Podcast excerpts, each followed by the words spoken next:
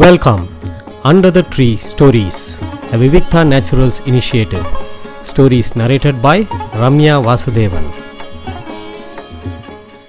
இன்னைக்கு நம்ம வந்து திருச்சியில் இருக்கக்கூடிய திருச்சிராப்பள்ளியில் இருக்கக்கூடிய தாயுமானவர் கோவில் அதாவது மலக்கோட்டைன்னு சொல்லுவோம். மலக்கோட்டையில் தாயுமானவர் சன்னதி இருக்குது சிவபெருமான தாயுமானவரை அங்கே எல்லாரும் சேவிக்கிறார் அந்த கதையை பற்றி பார்க்கலாம்.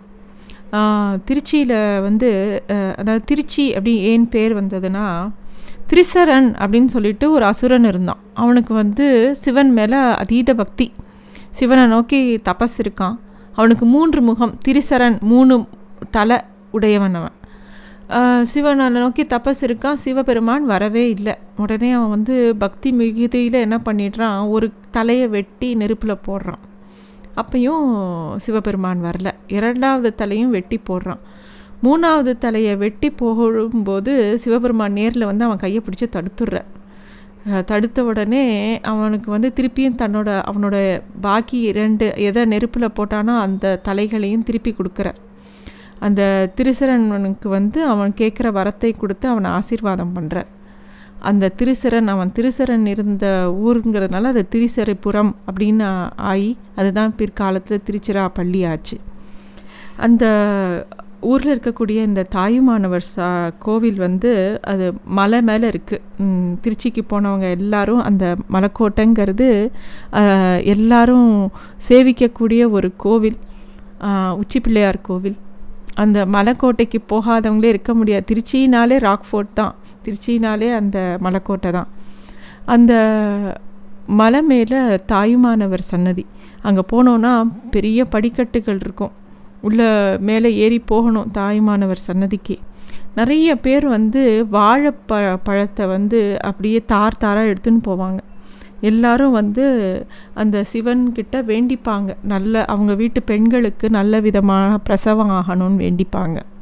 ஏன்னா அது பின்னாடி ஒரு பெரிய கதை இருக்குது அதாவது சிவன் வந்து ஒரு சிவபக்தை இருந்தா அவளோட புருஷன் வந்து ஒரு பெரிய வணிகன். அவன் வந்து இதுக்காக வியாபாரத்துக்காக வெளியூர் போயிருக்கான்.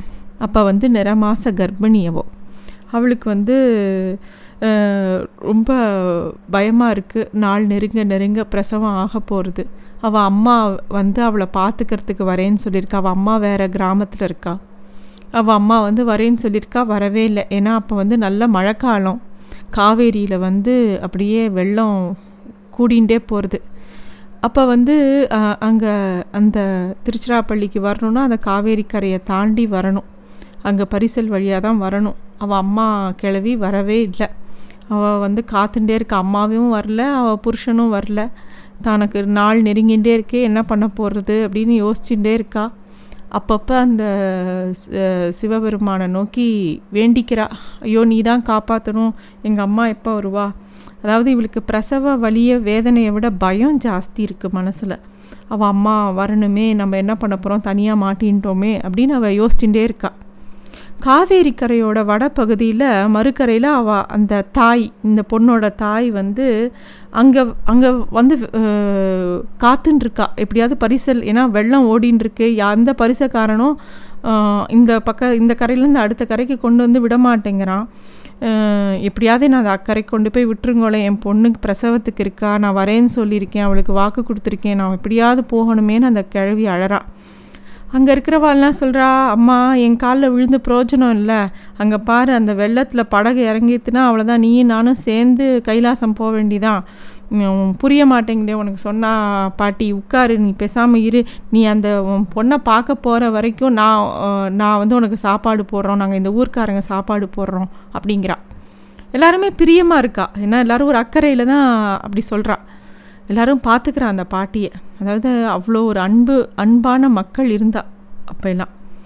அப்போ அந்த பாட்டிக்கா மனசு பூரா ஐயோ சிவனே நீ தான் காப்பாற்றணும்னு அந்த பாட்டியும் பிரார்த்தனை பண்ணுறா அந்த பாட்டியோட நிலைமையை பார்த்து அந்த ஊரே வந்து வேண்டின்றதான் ஐயோ அந்த பொண்ணுக்கு நல்ல விதமாக பிரசவம் ஆனும். சாமி நீ தான் காப்பாற்றணும்னு எல்லாரும் சிவனை வேண்டிக்கும் போது சிவனுக்கே மனசு ரொம்ப நெகிழ்ந்து போச்சு. அப்போ வந்து என்னாச்சு அவளுக்கு அன்னைக்கு பார்த்து நல்ல மழை இன்னும் வெள்ளம் ஜாஸ்தி இருக்குது அந்த பொண்ணா வீட்டில் வந்து அவளுக்கு வலி வருது பயந்து போயிருக்காவோ என்ன என்ன பண்ணுறது அப்படின்னு அவளுக்கு தெரியல.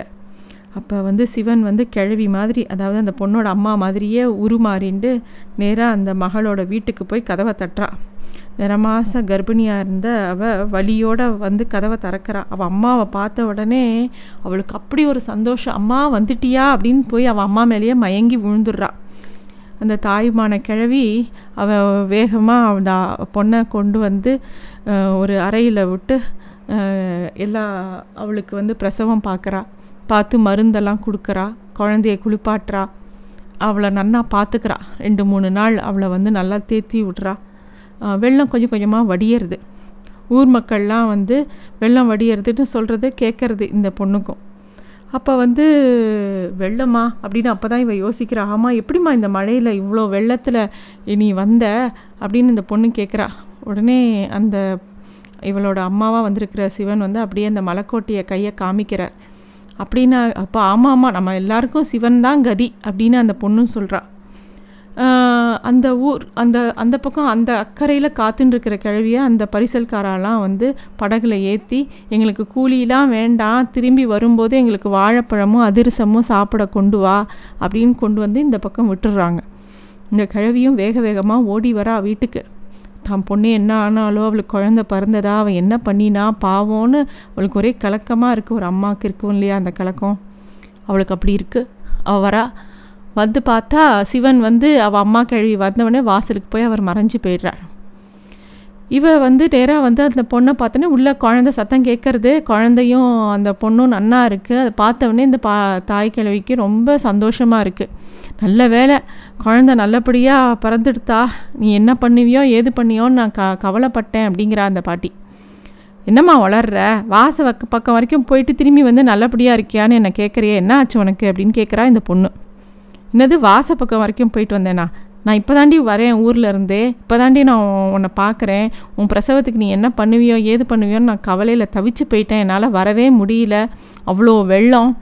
அப்புறம் இப்போ தான் அந்த படகுக்காரெல்லாம் என்னை இந்த பக்கம் கொண்டு வந்து விட்டாங்க அப்படின்னு சொன்ன உடனே அப்போது யார்மா எனக்கு பிரசவம் பார்த்தது? நீ தானே பிரசவம் பார்த்த நான் நினச்சின்னு இருக்கேன் அப்படின்ன உடனே அப்போ இங்கே வந்தது யார்? அப்படின்னு அவள் திகைக்கிறா அந்த பொண்ணு. அப்போ தான் அவள் மனசுக்குள்ளே ஒரு ஒளி பெருகியது.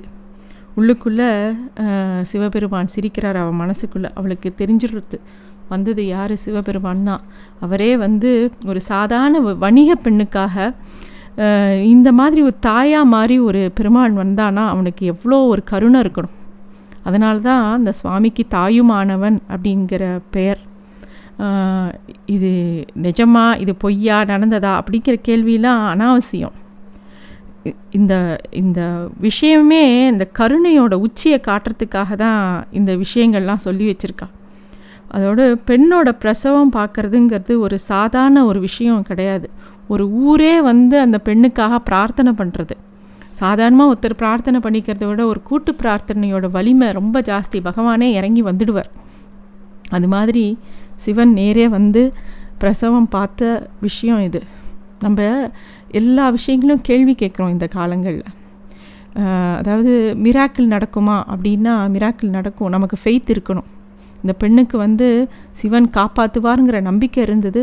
அதனால் சிவபெருமான் நேரில் வந்து அவளை காப்பாற்றினார் இன்றைக்கும் அங்கே இருக்கக்கூடிய எல்லாருமே யாருமே இந்த இந்த கதையை கேள்விப்பட்டவாளோ ஒரு சிவபக்தா எல்லாருமே வந்து வேண்டிக்கிறது வந்து தங்கள் வீட்டில் ஒரு குழந்த பிறக்க போகிறதுனாலோ எதுவாக இருந்தால் தான் தங்கைக்கோ மனைவிக்கோ யாருக்கு குழந்த பிறக்கிறதுனாலும் உடனே தாய்மான சுவாமிக்கு வேண்டிப்பாங்க. இதே மாதிரி அந்த குழந்த பிறந்த உடனே அந்த ஒரு மகிழ்ச்சியை தெரிவிக்கிறதுக்காக ஒரு தார் வாழைப்பழத்தை எடுத்துன்னு போய் சிவன் சன்னதியில் கொடுப்பாங்க. அதை வந்து அங்கே அந்த அர்ச்சகர் வந்து அங்கே தொங்க விடுவார். தொங்கி அப்படியே ஒரு ஊஞ்சல் மாதிரி ஆட்டி விடுவார் அந்த த அந்த தாரை வாழைத்தாரை. அப்புறம் அதையே பிரசாதமாக எல்லாருக்கும் கொடுப்பார். அந்த பிரசாதம் வாங்கிக்கிறவாளுக்கும் தெரியும் யாராத்துலேயோ குழந்த பிறந்திருக்கு. அடாடா ரொம்ப நல்ல விதமாக பிறந்திருக்கு அப்படின்னு ஒரு இன்னும் ஒரு நம்பிக்கை வரும் அவளுக்கும். எல்லாருமே சந்தோஷப்படுவாள் அந்த சந்தோஷத்தை எல்லாருமே பகிர்ந்துப்பா. அந்த நம்பிக்கையை எல்லாருமே பகிர்ந்துப்பா. இந்த மாதிரி இன்னமும் அந்த வழக்கம் இருக்குது எல்லோரும் கண்டிப்பாக திருச்சி போனால் அந்த தாயுமானவர் சன்னதிக்கு போய் சேவிக்கணும். அதுக்கு மேலே இன்னும் ஏறி போனால் சில படிகள் ஏறி போனால் மேலே உச்சி பிள்ளையார் கோவில் இருக்கும். பிள்ளையாரையும் சேவிக்கலாம். அங்கேருந்து ப பார்த்தா திருச்சி முழுக்க பார்க்கலாம். ரொம்ப ஒரு அழகான இடம். எல்லாரும் பார்த்து சேவிக்கக்கூட வேண்டிய இடம் அது. நன்றி. Thanks for listening to stories under the tree a Vivikta naturals initiative